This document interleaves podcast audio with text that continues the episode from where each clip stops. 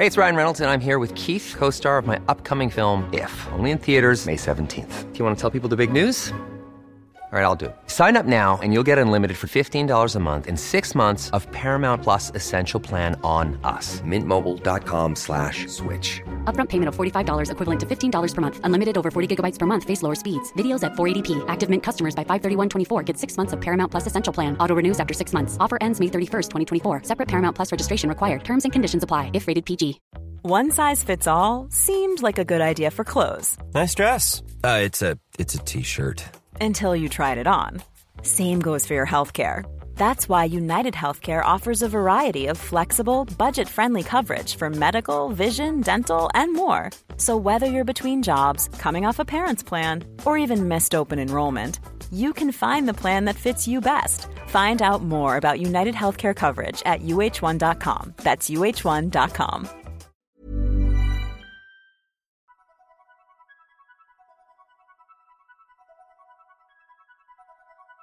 Hello and welcome to the Stronger Minds podcast, where I, Kimberly Wilson, childhood psychologist, bring you the latest information and research on how to build healthy brains and strong minds. I am absolutely delighted to be able to bring you an interview with a researcher whom I admire hugely and who is helping to change our understanding of the role of diet on brain and mental health. My guest is Professor Felice Jacka. Felice is a psychiatric epidemiologist working in the new field of nutritional psychiatry, which she helped to establish. Her PhD was the first to examine the impact of overall dietary intake, as opposed to individual foods or supplements, on mental health risk. And she led the SMILES trial, a groundbreaking randomized control trial using dietary improvement as an adjunct treatment for depression. In the episode, Felice gives a behind-the-scenes look at what it was like conducting that research and the reaction from the international science community. One of the many things I admire about Felice is her tenacity in undertaking her research in the face of years of condescension from some colleagues in medicine. So it gives me great pleasure to be able to bring you this conversation with this inspiring woman. Felice, thank you so much for joining me almost in the middle of the night from Australia. It's such a pleasure. I'm really, really delighted to be here. And I'm so happy that we've got a chance to talk and that we'll be able to talk about your work, which has influenced my work enormously. So I guess my first thing to do is to say thank you very much for that. Well, I take that as a great compliment, so thank you. And I think maybe it's a good place to start, just for people who are unfamiliar with you, but also unfamiliar with your field of work, to introduce yourself. So how would you introduce yourself? Well, I'm what we call an epidemiologist, which is a mouthful, but it basically means the primary way in which I do research is to look at data and information that we collect from people and use lots of very complicated statistics to put them together and test hypotheses to try and discover, you know, how certain exposures, ways we behave, things that happen to us affect our risk for disease. And I'm a psychiatric epidemiologist, so it means that I really focus on mental health. Mm-hmm. But more recently, I've started to do clinical work as well, so doing, randomized control trials and those sorts of things. And I'm a professor at Deakin University in Australia, and I'm the director of the Food and Mood Center at Deakin, which is unique in the world in its focus on what we call nutritional psychiatry. Mm-hmm. And I'm also president of the International Society for Nutritional Psychiatry Research, which is another big mouthful. Yeah, a busy woman. Thank you for making the time. So there are lots of questions in there, and I think I'm certainly aware of lots of critiques and, well, attacks really of epidemiology and nutrition, but let's start with what is nutritional psychiatry, because it's a really new field, isn't it? That's right, and we sort of coined that term, and when I say we, myself and a couple of my close collaborators coined that term to describe a field of research that focuses on how diet and nutrition affects our mental and brain health. And it focuses on diet as a risk factor for mental and brain ill health, but also diet as a potential treatment and also as a preventive strategy. And this is really, I suppose, coming more from the public health side of things. Yeah, because certainly here, I'm a governor on a specialist mental health trust here in the UK. And I went to a big NHS training program for governors earlier on in the year. And the real shift in the NHS, partly because of funding, is towards prevention. Finally, right? Well done, guys. But we partly something like I heard this amazing statistic, and I'm not sure if I've got it exactly right, but Cuba has a health budget that's about 5% of that of the United States, but their mortality rates from hospitalisation, from childbirth, etc., are the same as the US because they spend that small amount of money on prevention rather than treatment. That's extraordinary. And especially when you think about just the levels of poverty in Cuba and the limitations on health and access to food, actually, because I went to Cuba a few years ago and, people are still queuing for food and there's still lots of empty shelves. That's extraordinary. And it's a real kind of indictment, isn't it, on the West, on the UK, on America, that our health... our health systems are so upside down, I think. That's right. They're really geared towards treatment. And treatment is fantastic. I mean, no problems at all with medical science and new treatments for diseases, including mental health problems. Really fantastic. Enormously grateful for them. Mm. But putting all your eggs in the treatment basket seems to me a really poor strategy. And I think with psychiatry, one of the key issues is that if you think about the risk factors for mental disorders, they're things like family history and genetics, early life trauma, life stress, social poverty and disadvantage. Now, these are all things that are really tough to change. And I think that's one of the reasons why no country, to my knowledge, has a proper prevention policy, prevention blueprint, because it's only recently that we've started to understand that these lifestyle behaviours and, of course, other things such as parenting practices are really good strategies for prevention of mental disorders. And so we can actually start to think about prevention because these things are modifiable. Yeah, and that's one of the extraordinary things. I do a seminar on lifestyle factors for mental health, and well, it'd be good to ask you about this as well, because certainly when I've been talking to colleagues about the fact that nutrition and things like exercise and stress management might play quite an important part in mental health risk, I've been met with kind of furrowed eyebrows, raised eyebrows, looks of doubt. And I think and I start my seminars with an apology to my audience on behalf of psychology and psychiatry, because we've made this real distinction between the mind and the body, this kind of the Cartesian separation where anything that happens in the brain is solely associated with the brain. The body has nothing to do with it. So we're going to give you medication or talking therapies and ignore the fact that everything that happens in your brain is embedded in your body, whether that's movement or nutrition or stress or immunology.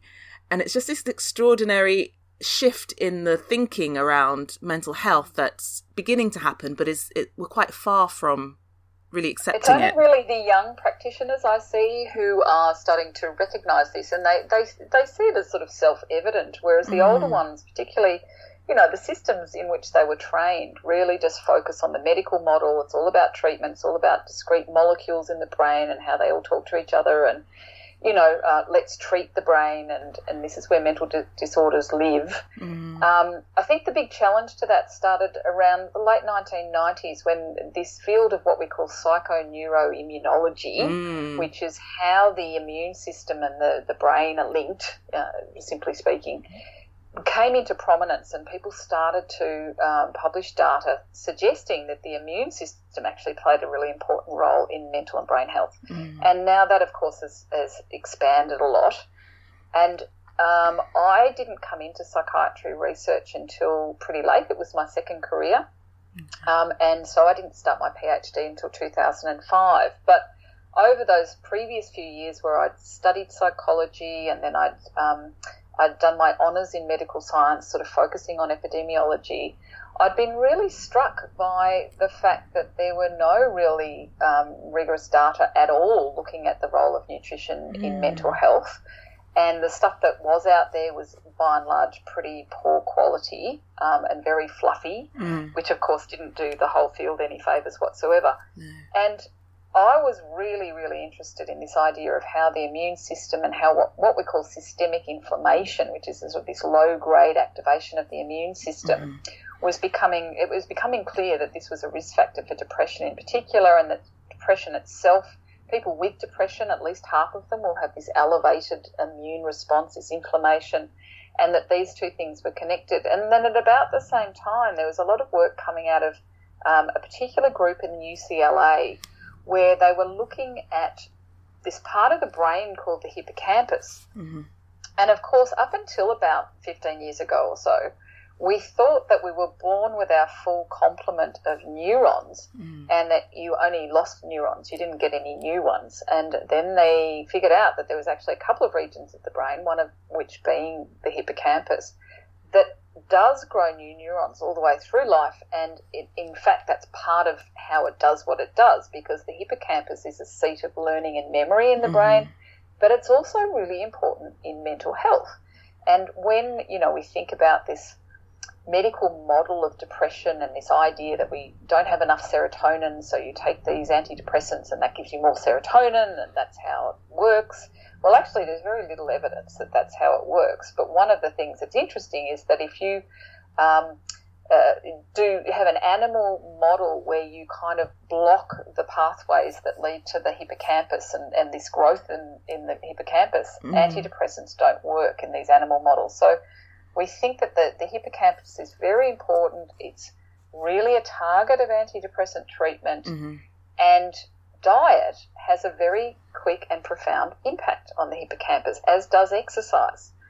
So these two bits of information, the immune system, which of course we know diet is a very important determinant of an immune functioning and inflammation, and then the hippocampus and this brain plasticity, both obviously being influenced by diet, these made me think, well, we really should be looking at this because we're missing something here. You know, we don't now just consider depression to just happen in the brain. We're starting to think about it as a whole body disorder. We see this very close relationship between metabolism, you know, people's metabolic health and their mental health. All of these things were pointing to diet and nutrition as being important, and that's what prompted me to start my research career.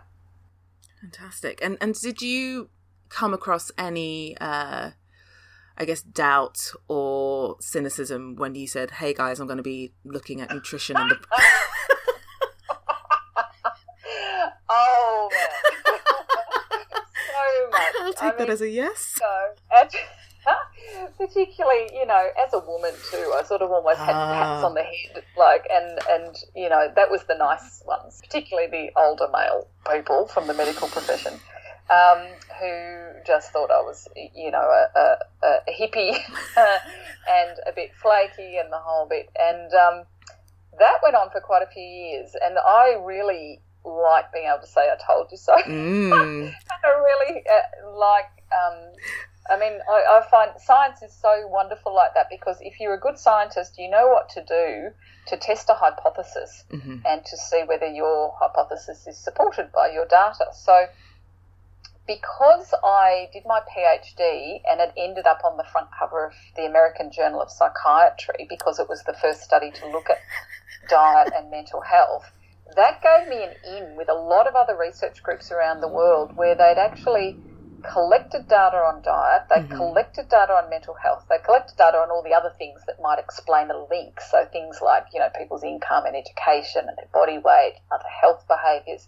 And because those data were already sitting there, I was able to actually go and work with different research groups around the world to test this hypothesis that nutrition was linked to mental health in many different countries, many different cultures, many different age groups, and within a relatively short space of time build up a pretty robust and consistent evidence base. And then, of course, others started to join in, and we started to see studies popping up left, right and centre, including from, you know, Asia and all over Europe and America and Britain. So this whole field started to burgeon, and then the data were very, very consistent. It showed over and over again that the quality of people's diets was linked to their, whether or not they had depression, but also their risk for depression. It seemed to be independent of people's socioeconomic status, it's their body weight, their other health behaviours. It didn't seem to be explained by reverse causality. So here we're talking about long-term associations. Certainly, obviously, when you have a mental disorder, that can certainly affect your appetite and your eating behaviour and your self-care and everything else. But the data I'm talking about were more long-term data where they would exclude everyone from that sample that they were going to analyse who'd already had depression or had elevated depressive symptoms, and then look going forward to see whether the quality of people's diets at the start predicted their risk of depression over time. And so over the last, it's only been 9 years now, we have a number of meta-analyses. That's when you bring together all of the research that's been done and you kind of do a big set of statistics on it. And they are all pretty consistently showing that diet quality is a risk factor for depression. So as the data became more and more solid, as it became clear that it more or less adhered to what we call the Bradford Hill criteria, which are criteria that you can apply to observational data, these ones where you're not actually experimenting, but you're just, you know, looking at what's going on and putting them together using statistics. We could apply these criteria to sort of say, well, looks like it fits the bill for a causal relationship. Mm. But, of course, then you have to test these things in an experiment to see whether there is truly a causal relationship. So we have very large amount of data from the observational research. We have a large amount of data now from the animal research showing that if you manipulate diet, you get an impact on the brain, on behaviour, all those sorts of things. But it's only in the last 12 months or so that we've had the randomized control trials. There's only two of them. One was ours and one was another run by colleagues of ours in South Australia that have said, okay, so it looks like these things are linked. What about if we take people who have clinical depression and we help them to improve their diet, and let's see if it actually has an impact on their mental health? And that's what we did. And that piece of research just reverberated around the world. And I mean, what was it like for you? We'll talk about the research in a sec, but what was it like to have that response, to have been working on this idea for a long time and looking at the epidemiology and seeing this trend, and then kind of being the first ones in the world to be putting it under randomized control conditions, and then to have the response that it had? What was that like for you?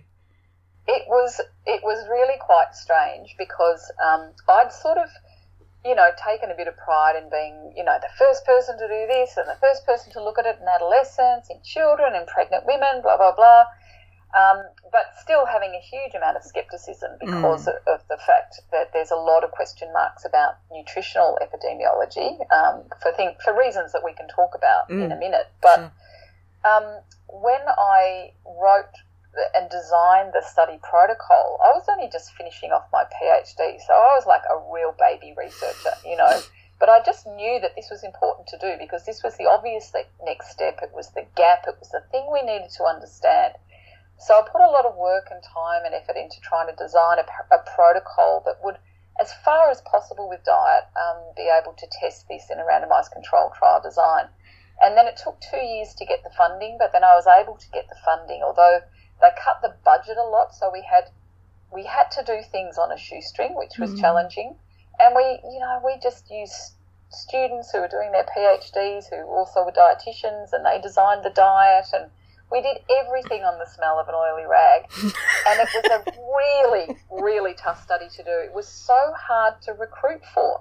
Oh, really? We didn't get any. Yeah, you wouldn't think so, but we didn't get any support from doctors and psychiatrists and things, which is not unusual in general in science, but I think that there was a level of scepticism that prevented doctors and psychiatrists from recommending that their patients go and do this trial.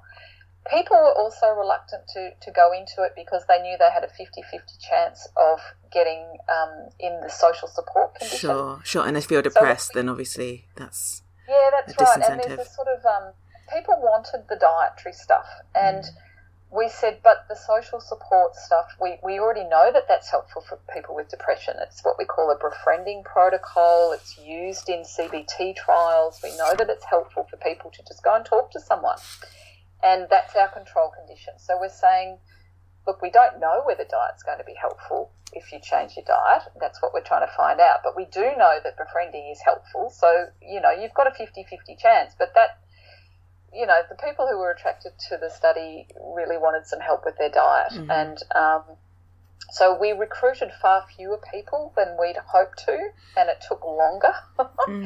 And because we had a small sample size, and if you know about randomized control trials in psychiatry, you actually need pretty big sample size because there's a very high placebo response. Sure. You know, almost anything will help people with depression to feel better over time because you get what's called regression to the mean. And that just basically means people tend to get better. If you leave them alone, yeah.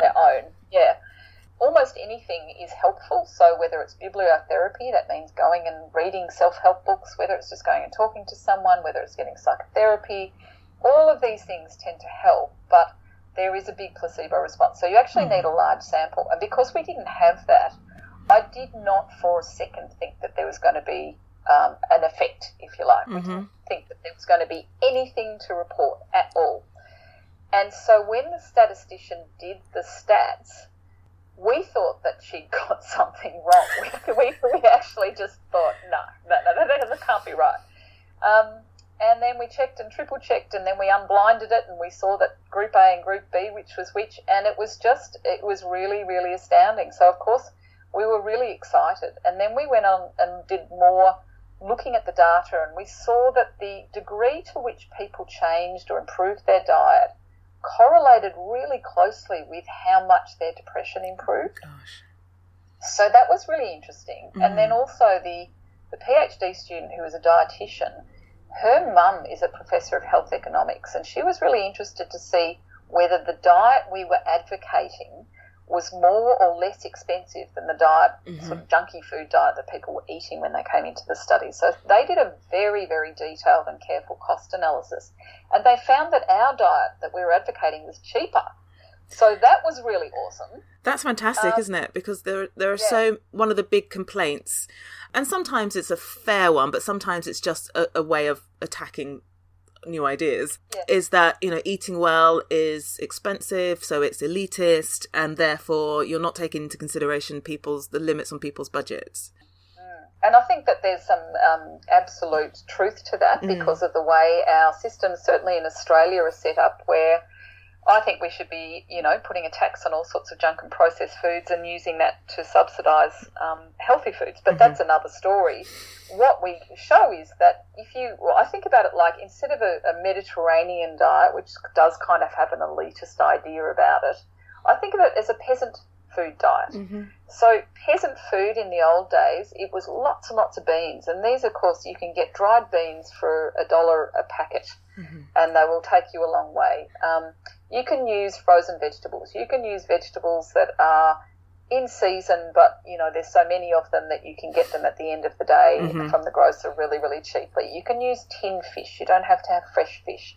All of these sorts of things are just sort of common sense strategies. You can make a huge pot of bean soup with some, you know, stock and bones that are cheap and lots of veggies, and that'll last you all week. So you can do things that are cheap and easy and don't take a lot of time, and that's really what we've been emphasising. But going back to the publication of the study, I really wanted to get the word out there about it.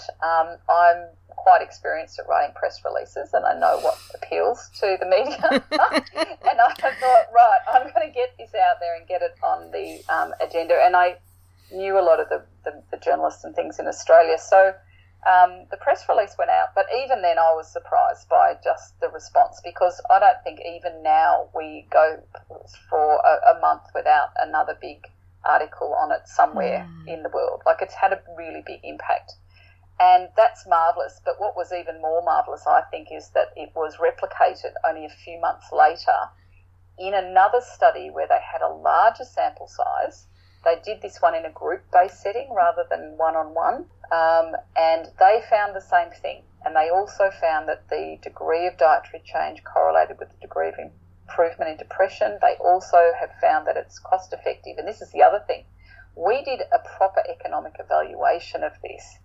And I think, if anything, this is even more important. We found that the people who were in the dietary support group, so the ones who are going and seeing a dietitian and being helped to just make those really simple changes to their diet, reducing the junk food and the sweets and the ice creams and things, increasing the vegetables, the fruits, having some legumes, having whole grain instead of refined flours, having some fish and olive oil. So the people in that group, compared to the social support condition, cost about $3,000 less than the ones in the social support condition because they lost less time out of their role, and they also saw other health professionals less often. So they went to see the doctor or the physiotherapist or whatever less often. And what this is saying is that this approach is helping the whole person. It's not just a bit of their brain. It's helping them because we know that people with depression very often, it goes along with increased risk of overweight, obesity, diabetes, metabolic syndrome, cardiovascular disease, all of these things. And all of those disorders are also risk factors for depression. And if you take a dietary approach, that tackles all of those things at the same time. So it's going to have an impact on your overall functioning. And the second study that was done in South Australia found the same thing. So this is saying, you know, this huge burden of illness that's associated with depression and all the comorbid illness, physical illness that goes with it, we take a dietary approach, this is going to potentially save a whole lot of money.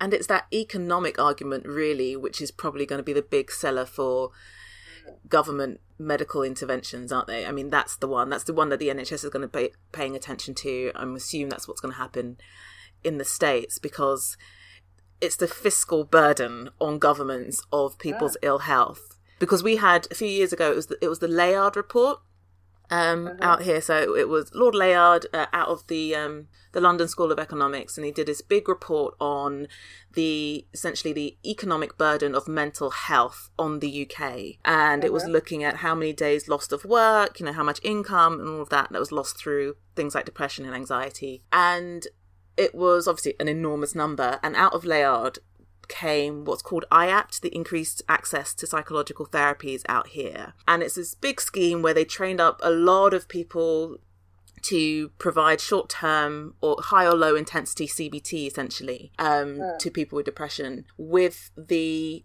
aim of getting them, essentially, and perhaps a bit cynically, and certainly from a therapist's perspective, just get them well enough to get back to work. But a few years on, we've seen that it's not been as effective as we thought it would be.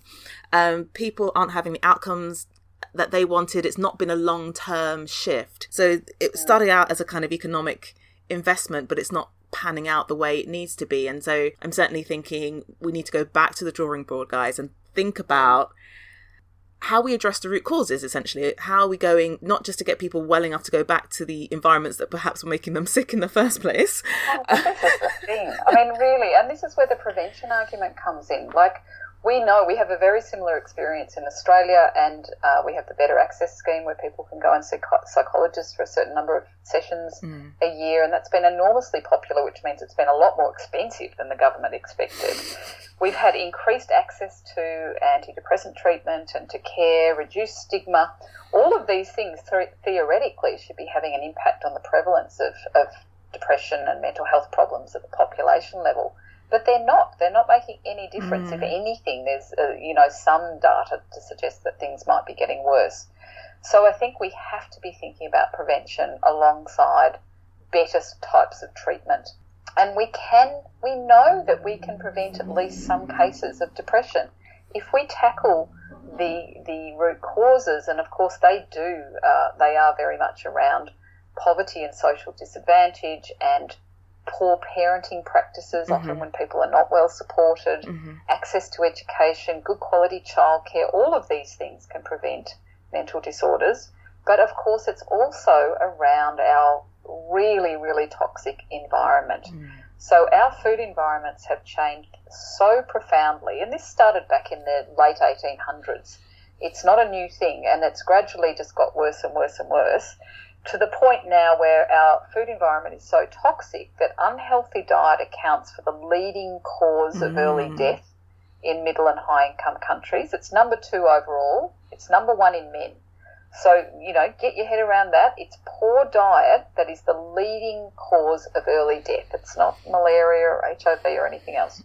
At the same time, mental disorders account for the leading global burden of disability. They cost billions and billions and billions, trillions of dollars to business, to the public health purse, to communities, everything. The fact that those two leading health risks are linked has enormous implications for public health, for prevention and for treatment. And that's the space we're working in and arguing for change. Yeah, and I was just looking at some, because over here in the UK, dementia is now the leading cause of death for women. And women have, twice the risk of dementia. And for a long time, as men, and for a long time, the question was around, is it something to do with estrogen that increases women's risk? And yes, possibly. But we've also been hearing dementia and Alzheimer's disease be called type 3 diabetes and looking at metabolic issues with kind of glucose uptake in the brain. And then there was it 2 years ago, a big global study that did the same thing that said it was 35% of global Alzheimer's disease risk or cases could be prevented if people took Optimum, and it was very much best case scenario, but if people took these Optimum lifestyle interventions, we could reduce global Alzheimer's disease risk by 35%. And I just thought, that's just extraordinary. Yeah. And it's about the same for cancer too. You know, I mean, there's many cancers that you couldn't change, and there's nothing that the fittest, healthiest person in the world may still get cancer. But there are some people who will develop cancer because they of their lifestyle behaviours, and about 1/3, it's estimated. So the cost saving is extraordinary if you tackle the food environment. But the vested interests are so huge. They're just so enormous. Something like 70 of the top 100 companies in the world make these ultra-processed food products. And it means that, you know, nowadays something like 60% of average energy intake in the US is from these ultra-processed food products. It's about 35 to 40% in Australia, be probably similar in the UK. Yeah, I think so. And, of course, around the developing economies now, we're seeing huge shift in disease because of their changing food environment. And yet it's been so difficult to even get the bare minimum of taxation changes, legislation changes. You know, you guys have got the sugar tax, the soda tax. We can't even get that happening in Australia despite this massive, you know, global problem. I mean, if this was Ebola, you would have every single resource and every government around the world throwing everything at it. But because it's snuck up so slowly and because the vested interests are so huge and they're so influential because of the economic aspect, we're not getting any traction, and we absolutely urgently need to change the food environment. Trying to put it back on individuals it just doesn't work. We know that food, in the same way that alcohol and cigarettes and drugs and, you know, all of those sorts of things, food interacts with the reward systems in our brain. We have these very, very finely tuned homeostatic systems for regulating our food intake that very readily get overwhelmed and then completely out of whack when we have too much food, too much energy, too much of the wrong sorts of foods. We become overweight.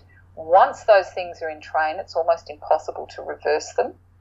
We know that only about 3% of people will lose any, you know, an appreciable weight and keep it off. It's very difficult because your body and your brain do all these things to try and keep the weight on.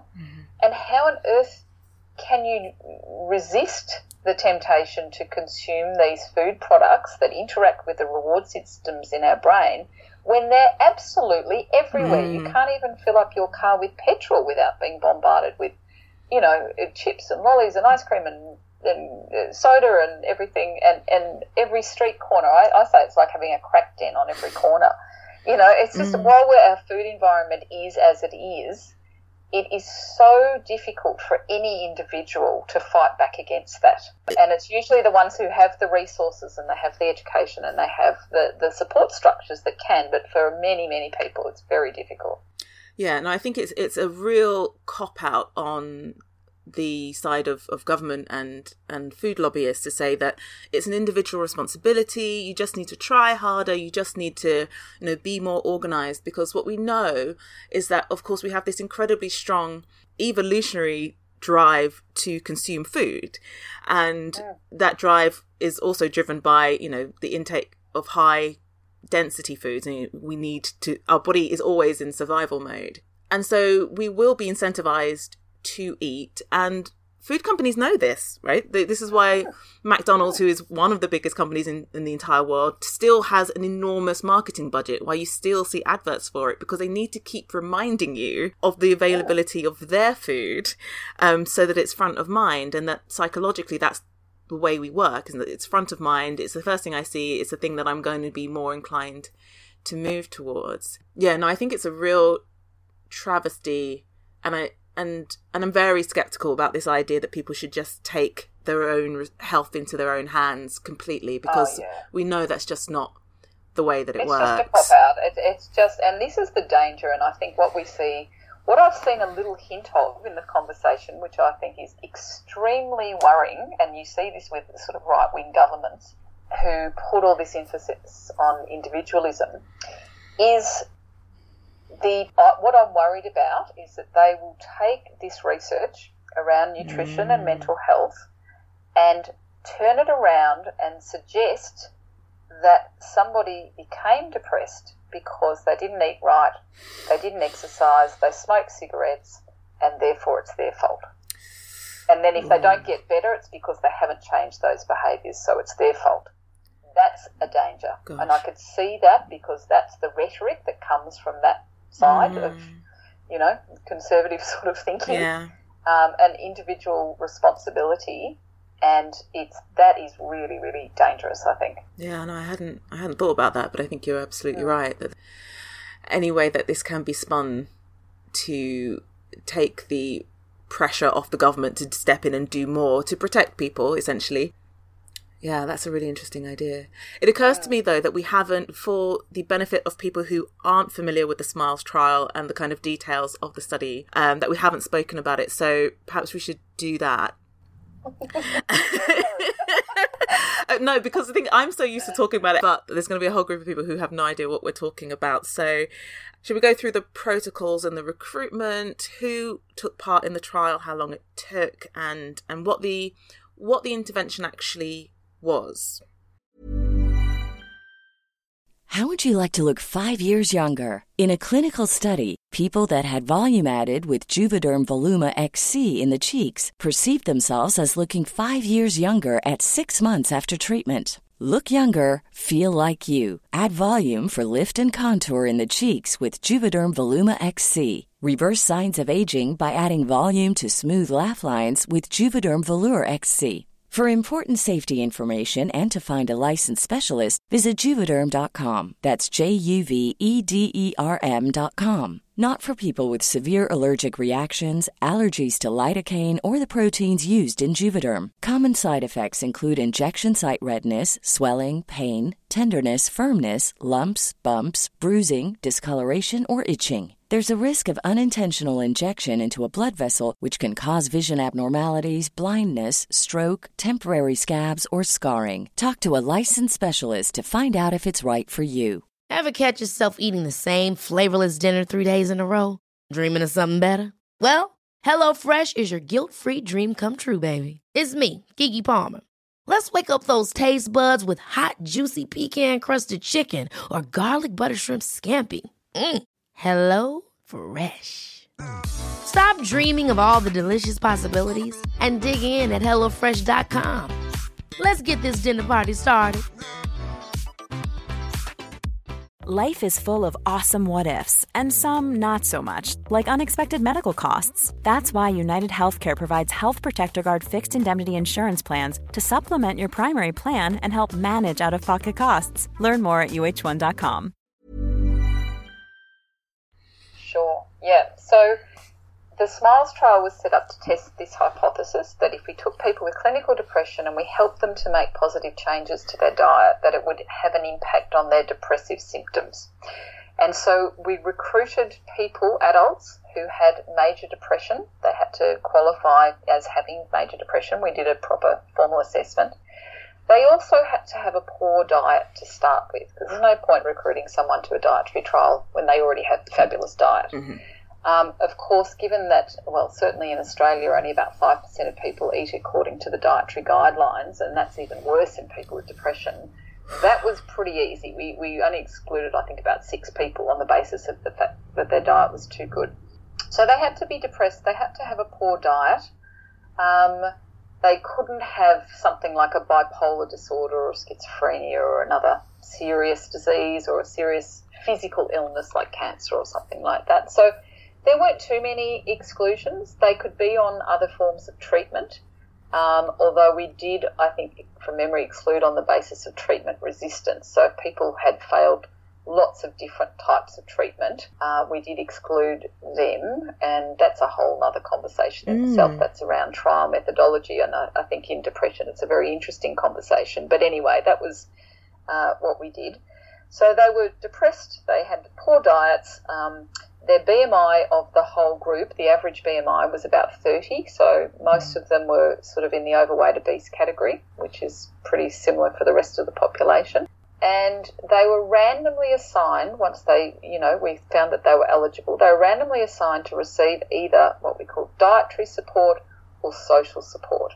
So the social support condition was what we call a befriending condition. Now, this is something that has been designed, developed and tested to work as a control condition, often used as a control condition for CBT trials or psychotherapy trials, because what you want to do is control for the face-to-face interaction that you have with somebody, that therapeutic alliance that you have with whoever it is that you're speaking with. And we know that just talking to someone about anything, talking about your kids or your grandkids or the football or playing Scrabble or, what you did on the weekend, that just that interaction with another human being where they actually care, they're listening, they're asking you questions, that can be really helpful for people with depression. So that was our control condition.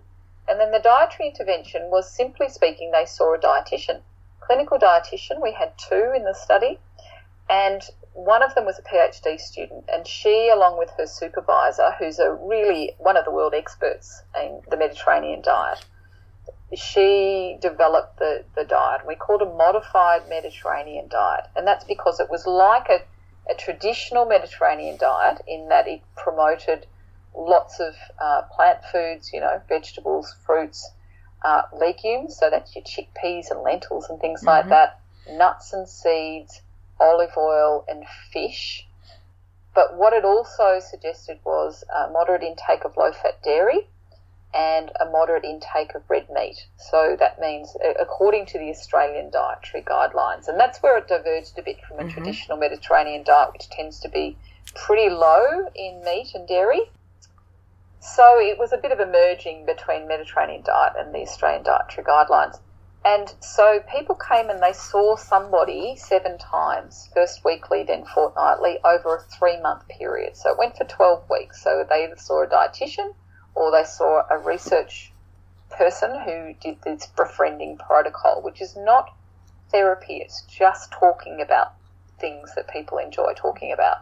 And so over that 12-week period, the people in the dietary support group were helped to set their own goals, to identify things that they would like to change themselves, and then to have support to be able to achieve those goals. So that would be things like reducing their junk food intake or reducing their sweets and increasing the number of vegetables every day that they ate, increasing the amount of fruit they ate, getting legumes and things into their diet where they might not have otherwise eaten them, same with nuts and seeds. Using olive oil, we really, promoted the use of quite liberal use of olive oil and fish. And a really important aspect of this is this was not a diet about weight loss at all. People were not, we just didn't even have that conversation. We know from all the observational literature that the link between diet and mental health seems to be quite independent of weight. And so this was not anything to do with weight, and nobody's weight changed in the study as a result. And so we assessed their mental health at the start, their depression, and at the end we did the same thing. And very simply speaking, we compared the depression scores in the two groups. And we found that those who got the dietary support, so both groups got better, they improved, which is what we always would see in a depression trial, but the ones who got the dietary support improved a lot more than the ones who got the social support. And in fact, about 30% of the people in the dietary support group improved their, actually achieved what we call clinical remission, that is that they weren't classified as depressed anymore. And that was compared to about 8% in the social support group. So that was the very unexpected and very exciting finding, because they were because we had such a small sample size, we really didn't expect to see that at all. I mean, it's just incredible. And there are a few questions, because I know in the paper you didn't talk about the mechanisms, but do you have any kind of hypotheses about the mechanisms by which this effect is happening? Look, I think it needs a lot more work. You know, future trials will definitely get much better quality biological data. We did take blood samples, and we did look at things like lipid change in lipids, change in blood glucose. We tried to look at inflammatory markers, but I don't think the way that those assessments were done was perfect. Okay. We didn't see any changes in lipids or glucose, but talking to the people who I guess know about that side of things, metabolism, which is not my field, but the other people within the trial team, they said that that's not completely unexpected, that you within that time frame that you wouldn't see it. We don't know whether it was because people reduced their junk and processed foods or because they increased their good foods. So from that trial, we weren't able to get any sense of what the mechanisms were. What we can say is that it didn't seem to be down to an improvement in self-efficacy. You know, like people obviously, when they start to look after themselves, that sense of improving their self-care, that is very powerful. So we assumed that that could be a really important mechanism, but we didn't see that necessarily explained. We didn't see a huge shift there. We didn't see any change in body weight, so that wasn't a cause. Nobody changed their physical activity levels or smoking rates or any of those things. There didn't seem to be any other obvious reasons. But what we know from the other literature, so this is mainly at this stage the animal experiments, is that diet has a very profound effect on the immune system, on the gut microbiome and gut health, and on brain plasticity, and all of those things are intricately linked with depression risk. We think our best bet at the moment is it's going to be around the gut primarily, but that doesn't preclude also direct mechanisms of action. So really importantly, I mentioned before that there's a lot of animal studies that have looked at the impact of dietary components on this part of the brain called the hippocampus, which is very important in mental health. And we published the first study in humans in 2015, and in that study we looked at older adults. We looked at their diet quality quite comprehensively. We took into account a very large range of potential important variables, things such as their levels of disadvantage and poverty, but their depression, life stress, all sorts of other things. And we looked at their hippocampal size.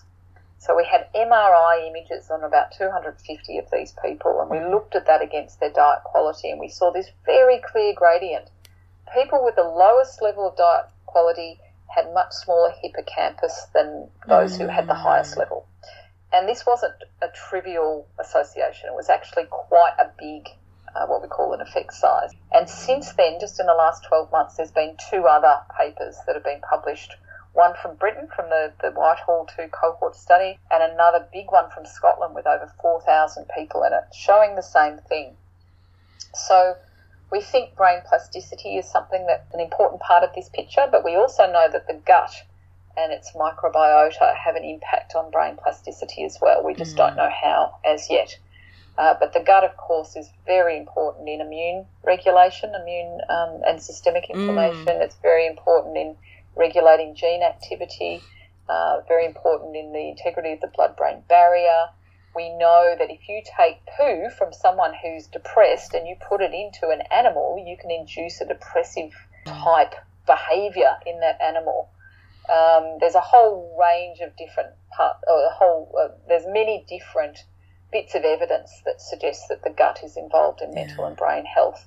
And the most important thing that affects the gut is diet, and it affects it very, very quickly. So our money is on the gut. Most of at the Food and Mood Center, we're doing more than 20 studies at the moment, and almost all of them are looking at diet, the gut, mental health in humans. Because this is what we want to know. Fantastic. And at the moment, most of the research in the gut stuff is in animals. You know, you can't necessarily extrapolate that. So finding out what we should eat for our gut health, we think will give us a lot of clues about what we should eat for our mental health.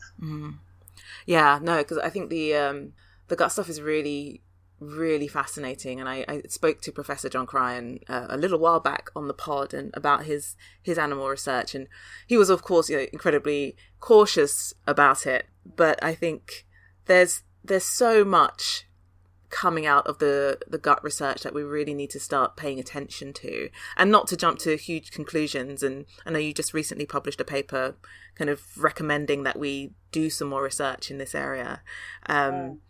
But yeah, again, to kind of take nutrition and its effect on the body and on the mind much more seriously. I was really struck by the fact that in the SMILES trial that weight didn't seem to be an issue, because I think one of the criticisms that's leveled at this kind of research is, yes, well, the people lost weight and so they would feel better, wouldn't they?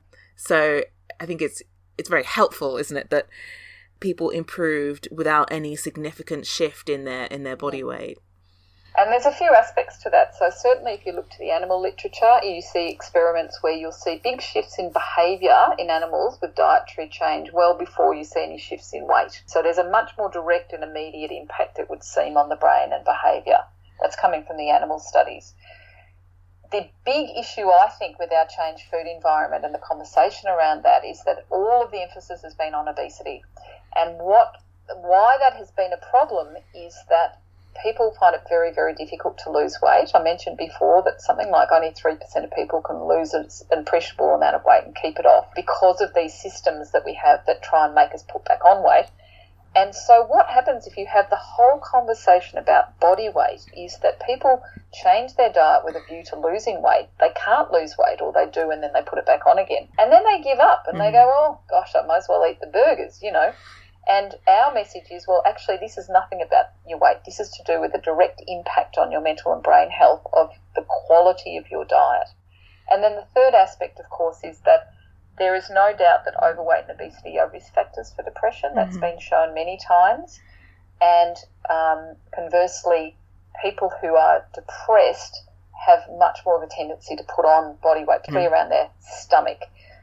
Because the impact of the stress hormone seems to add to adipose tissue around the stomach. And people who are overweight, obese, who have an increased risk of depression, we think that at least in part it may be because that truncal fat is very active from an immune point of view and increases systemic inflammation, which we know is a risk factor for depression. So there is a bidirectional relationship between depression and weight. There's no doubt about that. But when it comes to this diet mental health link, it seems to be independent, so over and above that, if you like.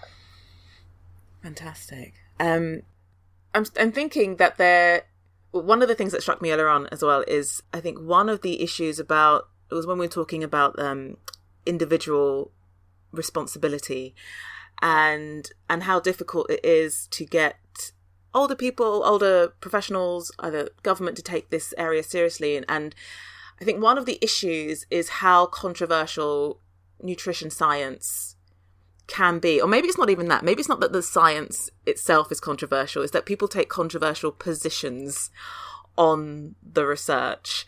And there's an awful lot lately. I don't know if you get drawn into it or whether you manage to stay out of it on Twitter. It depends on my mood. Really bulky. Sometimes I just cannot keep my mouth shut and I just jump in with a sarky comment. Mostly I try and keep myself nice. Because I feel like if I were...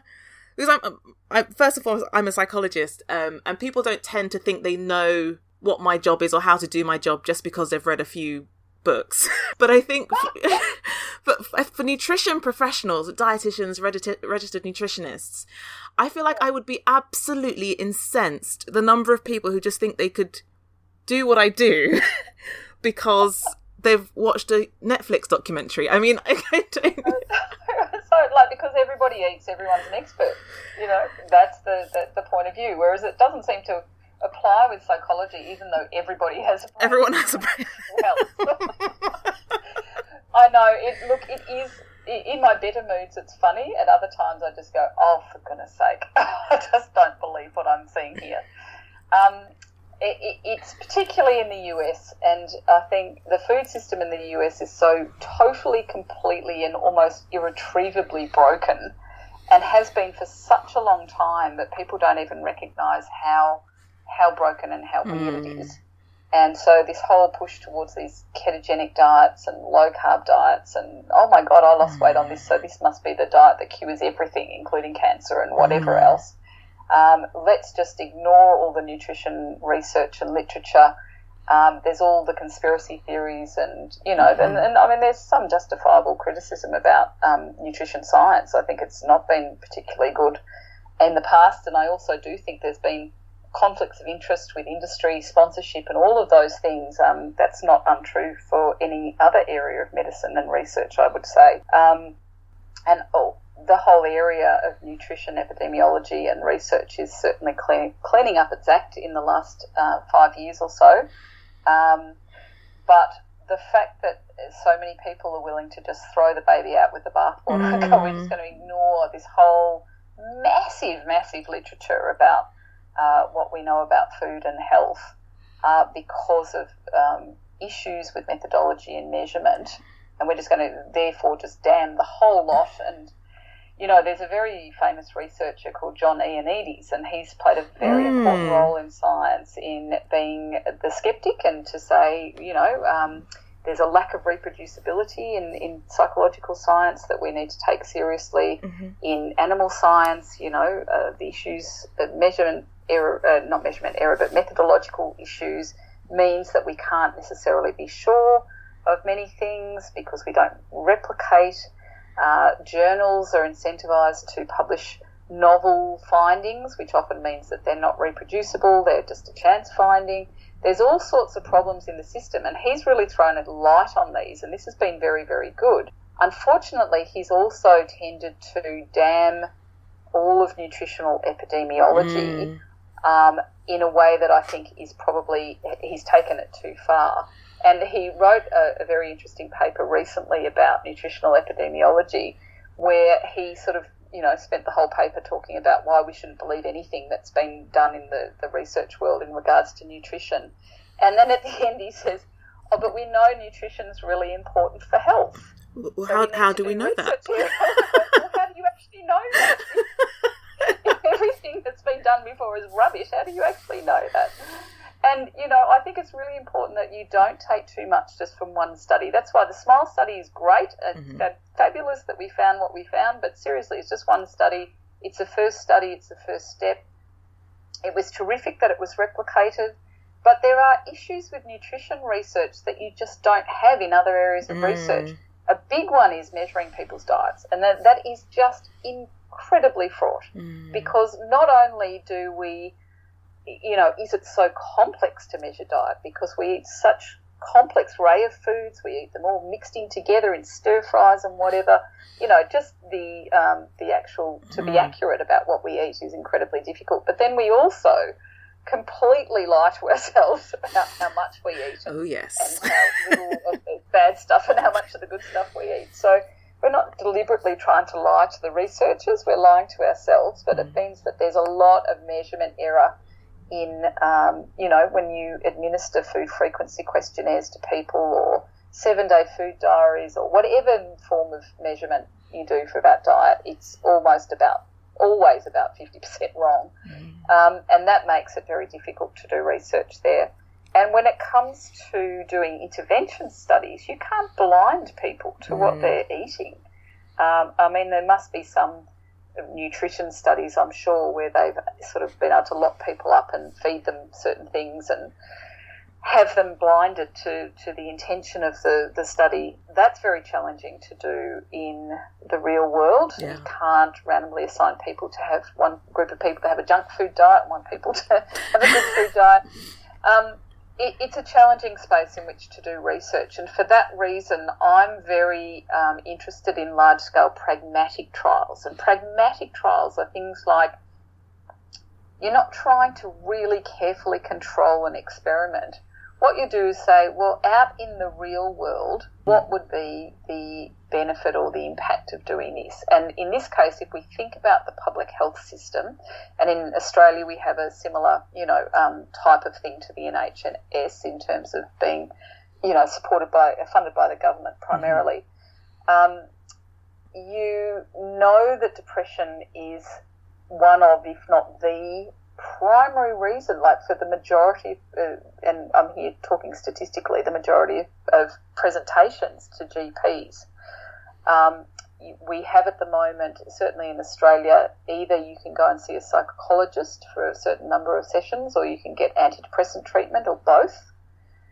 We just want to say, okay, so if we made dietetic support available to people with depression, and maybe we triaged it based on severity. So some would get psychological therapy, some would get dietetics, some might get both, whatever. It might even be a personal choice of the patients. We don't know. But if you do that at scale and you do it over a long period of time, so you have good follow-up data and it's real-world data, does this help people? Does it actually, do they actually change their diets? Does it help their mental health? Does it help their physical health? So in our study and also the South Australian study, people were able to change their diet and they loved it because, so many people have got so many horrible things happening in their life and that's making them really depressed and they don't have much choice or control over it. But when they get supported by someone who's clinically trained to help people to make those changes themselves, they just love the fact that this is something that they can actually do for themselves. So people did improve their diets, but we don't know whether they sustain those improvements over the long term. Okay. We've had some interactions with a few people who were in the dietary support group in SMILES, and they've told us that they've maintained those changes and that's been a really life-changing experience for them. But we don't know whether that's true for everybody else. So these large-scale pragmatic trials is something that we're considering doing in Australia, maybe also in Britain with colleagues. Yeah, come over. Maybe also, maybe also in Europe as well. So we may be able to do a big pragmatic trial where we actually go, what's the real-world impact for people out there of allowing them to access dietetic support cheaply or free when they've got depression? That will be fantastic. And it's so encouraging. One of the things I do in my clinical practice is to track these lifestyle factors, because my position is that if part of the task of therapy is to create these new neural networks and these new changes, that we can't do that if your brain isn't getting the kind of substrate it needs for that brain plasticity. Like it's trying to grow new roots in dry earth. So, and what I'm doing next year is to expand the clinic, and I'm recruiting right now for a dietitian who has experience working in mental health, so that we can give our clients that backup, that support to help make those changes, which I certainly absolutely am convinced will support their therapy and support their improvements. So I would be absolutely fascinated about that pragmatic trial to see what happens. Yeah, we won't know for a few years, but It's really important research. It's really critical that we start the process.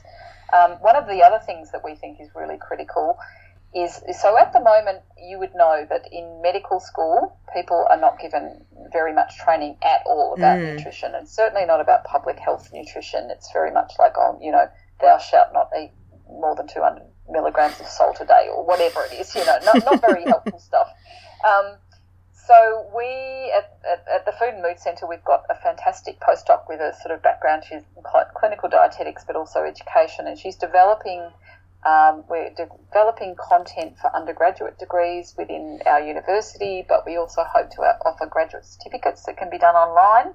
Oh, fantastic. And also workshops and courses that, you know, for psychologists, for dietitians, for psychiatrists, for general practitioners. They'll all need something slightly different. But just to give them some really practical and pragmatic tips and tools to be able to take this knowledge into clinical practice to help people. The other thing too, I think is really important, and this is something we're focusing on as well, is developing new models of care.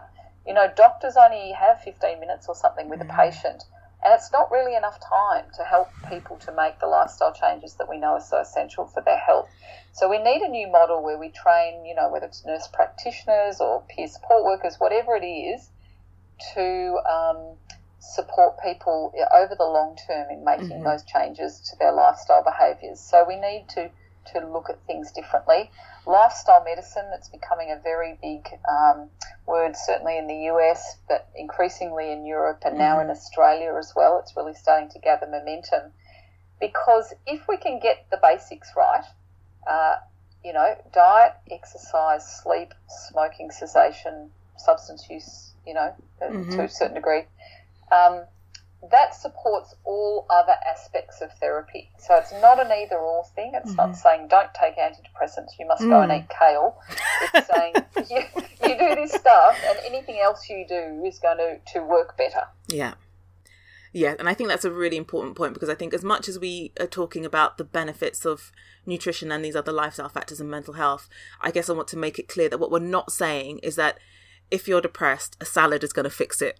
That's not the deal. And, you know, there is absolutely a very important place for medications, and thank God for medications. I've seen them give people's lives back. They're extraordinary. There's a very important role for therapy and psychotherapy and all of CBT, etc. These are not either-ors. But if you don't get the foundations right, it's like having a Porsche and putting dirty, sandy, watered-down petrol into it and expecting it to run well. It just won't. And then nothing else you do to it, new tyres or, you know, whatever, that it's not going to work. Thank you. All right, I know we're rapidly running out of time, but I guess I wanted, for the sake of the audience, just to perhaps bust a couple of myths or just add some evidence to some of the things that they might see, especially on social media, and some of the questions that come in. Would that be okay? Absolutely. Okay. Love that stuff. So, shall we start with meat? I'll try to keep. That's a really interesting one, because in the US, red meat intake has been consistently associated with poor health outcomes. We're talking here about the epidemiological literature, but for a start, meat in the US is pretty horrible. It comes from feedlots, and it's not a particularly healthy product. But there's various reasons why we think that might not be an accurate representation of the health outcomes that come from eating meat.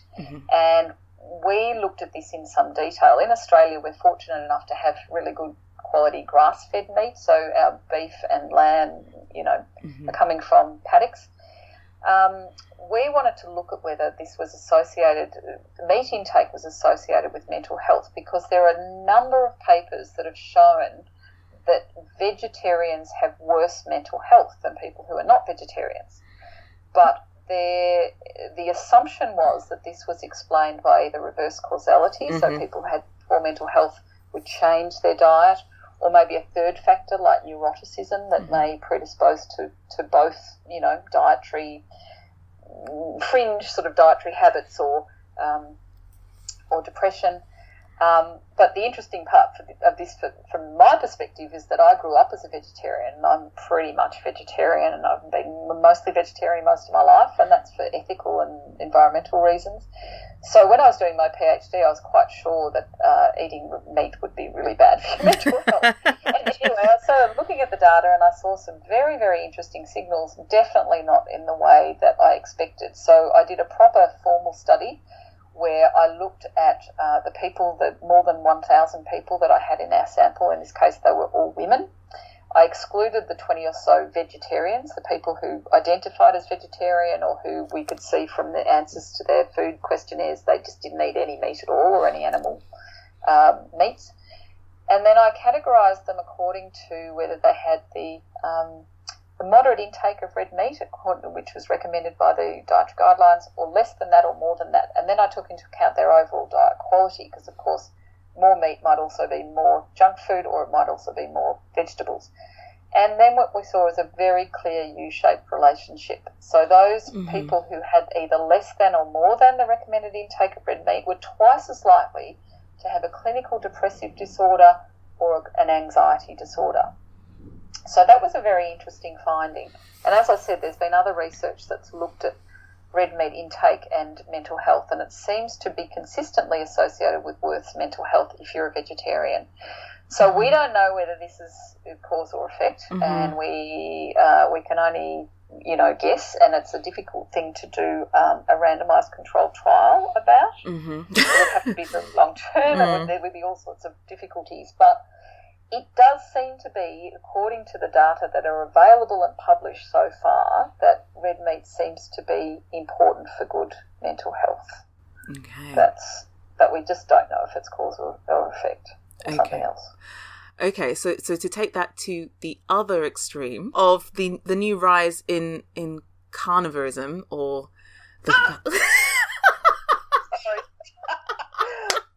Honestly, there's nothing like the internet for throwing a light on the madness of humans. Because, so do you have a personal or professional opinion on, and maybe we'll keep it just to mental health, because there's lots of claims about diet, about weight loss and all of that stuff.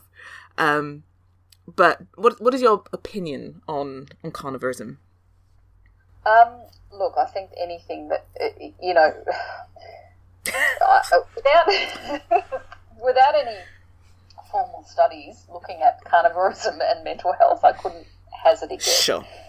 Any extreme diets like that, I think, are really, really, really problematic, because we know what's good for us. If you look at the data on a Mediterranean-style diet, so diets essentially that are high in plant foods and a diverse range of plant foods, including legumes, nuts and seeds, high in the healthy fats from olive oil and fish, avocado and nuts, these are absolutely consistently associated with better health outcomes, and that all of the many, many intervention studies where they actually use that as an experiment show the same thing. So those data are so extensive and so consistent that we know that that style of eating is really good for us. What we see in the US is this obsession at the moment with, first it was the low-carbohydrate diet, which was sort of low-carb, high-protein. Now it's become like a ketogenic diet, low-carb, high-fat. Everything we know about the gut so far from both animal and human studies tells us that that's a really bad combination for the gut. I work with a big organisation over here in Australia, and they have many data that we've not yet, analysed and published, but they tell us that the people who are on ketogenic-style diets, their gut microbiota are not a healthy profile, and these people get very cross when they're told that. They're actually going to be really bursting with health. There's a lot of misinformation. Everyone's an expert. Lots of people have something to sell. People are desperate for ways to lose weight, and I get that. But in the short term, definitely reducing carbohydrates and increasing slightly protein and fat. That is a good strategy to lose weight in the short term. Over the long term, it's not sustainable generally, and weight loss outcomes at 1 year between low-carb or low-fat diets are about the same. So it has appeal. People tend to then give it these magical qualities, but the data do not support those sorts of diets as being good for our health. We need more research, though, because I think different diets will be better or worse for some people than for others. There's probably going to be a lot of individual variability because of people's different microbiomes. And this is something that we're doing a lot of research on, and we hope to be able to shed some light on in the future. Fantastic. Thank you. Are there any other big myths that I might have forgotten or ignored or just cut out of my brain that need responding to? You know, this idea that saturated fat is not the bogey that we once thought it was. Now, I think that there's some truth to that. It's certainly not a terrible bogey, but it depends on where that fat is sitting. So it looks like good whole fat dairy products, yay, they're okay in, you know, normal moderate amounts. The saturated fat you get from meat and processed meats, not so good. And for a whole range of reasons, it seems to promote inflammation. It seems to promote inflammation in the brain.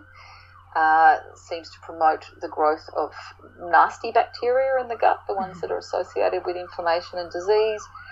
I personally love a good cheese and a good fermented dairy. You know, I make my own kefir. I love blue cheese. I have full-fat Greek yogurt.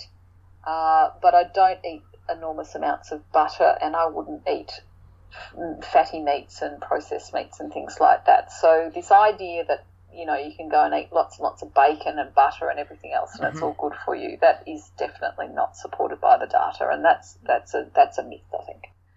Fantastic. So it seems like, and probably, you know, surprise, surprise, the message is good. Eat your veggies. Eat vegetables, guys.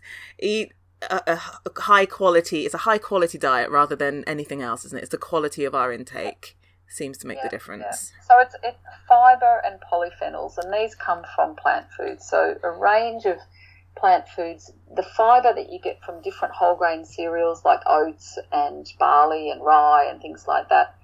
And of course the legumes are really important, the beans and chickpeas and those sorts of things. The fibre is really important. The polyphenols that you get from fruits and vegetables are really important. The fats that you get from fish and olive oil and avocados and nuts are really important. So it's that whole thing of eat real food, not too much, mostly plants. And what a place to wrap up. Thank you so much, Felice. If people want to follow you for the lowdown on the latest research, where should they go? Well, I'm on Twitter. And, you know, often really very vociferously on Twitter, and sometimes I'm more professional and grown up. We have the Food and Mood Center website, which we're redoing, so it's going to be even bigger and better and more comprehensive, but that's got a lot of really good info written in a way that's very accessible for a lay audience. Fantastic. We've got the Food and Mood Center on Facebook, although I'm sometimes a bit lazy about updating that. And then we've got the International Society for Nutritional Psychiatry Research, which is open for membership to researchers but also clinicians and allied health professionals. Okay. And we had our first major meeting in Washington last year, and our next one will be in London in October in 2019. And we want Kimberly Wilson to come along and maybe even give a talk. Well, I will certainly be in attendance. I will sit in the front row with... I'm always the first one to ask a question. I am that person. Me too. Fantastic. Thank you so, so much. I'm sure my audience will absolutely love this episode, and I will put all the links, how to find you, in the show notes. So thank you very, very much. Oh, look, it's been such a pleasure. Thank you so much. And that's it. Thanks again to Felice for making the time to speak with me. You can follow her on Instagram and Twitter at Felice Jacka, which is FeliceJacka. And you can keep up to date with nutritional psychiatry research by following the blog at www.isnpr.org. Coming up, I'll be thinking about the psychology of wellness and looking at the evidence that herbs can improve memory. So I do hope you'll join me for those. That just leaves me to thank you very much for listening, and until next time, I continue to wish you the very best of health.